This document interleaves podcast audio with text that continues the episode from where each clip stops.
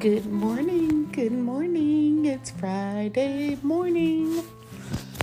Oh my goodness, I can't believe it's Friday. I love Friday.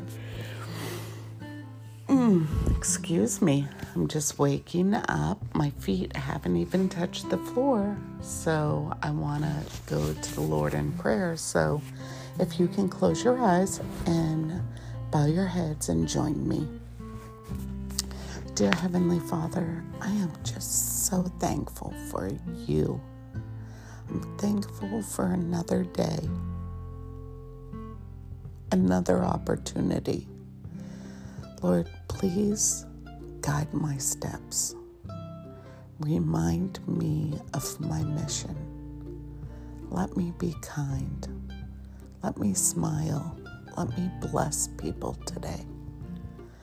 Lord, for those out there that are listening who are in pain, comfort them.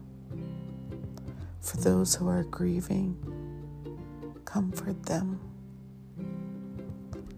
For those who need a healing touch, just heal them.